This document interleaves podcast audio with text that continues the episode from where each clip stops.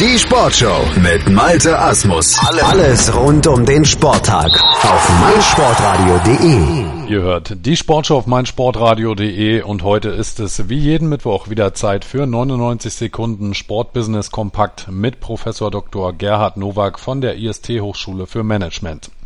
Heute mit folgenden Schlagzeilen. Die TSG Hoffenheim beantragt Fördergelder für Bildung und Forschung. 3D-Technologie gewinnt an Bedeutung und die DFL wird Hauptförderer des Projekts Lernort Stadion.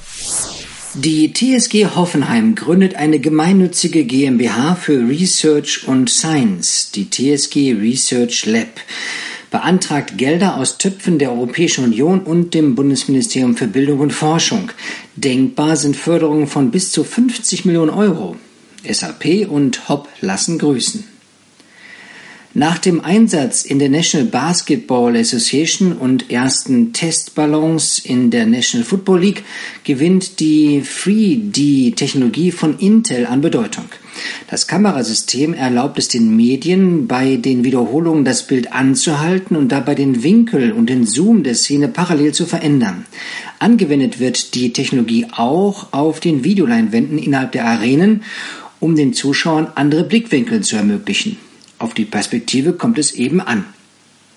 Die Stiftung der Deutschen Fußballliga ist ab 2018 neuer Hauptförderer des Projektes Lernort Stadion, das auch vom Bundesministerium für Familie, Senioren, Frauen und Jugend finanziert wird. Bereits mehr als 40.000 Jugendlichen wurden soziale Kompetenzen und demokratische Werte vermittelt.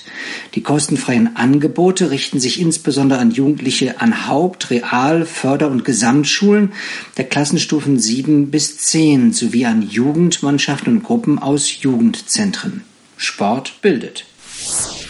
Das waren die 99 Sekunden Sportbusiness Kompakt mit Professor Dr. Gerhard Nowak von der IST Hochschule für Management. Mehr gibt's wieder in der nächsten Woche am Mittwoch in der Sportshow, wie gewohnt auf meinsportradio.de, in unserer kostenlosen App für iOS und Android und auf iTunes. Zwei Teams, drei Tage, eine Tradition.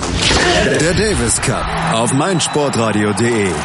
Andreas Thies und Philipp Joubert hängen am Ball. Was für ein wichtiger Aufschlag. Und kommentieren live aus Lissabon, wenn sich Deutschland gegen Portugal steht. Mach mit. Poste deine Meinung unter dem Hashtag MSRDC und werde Teil des Davis Cup.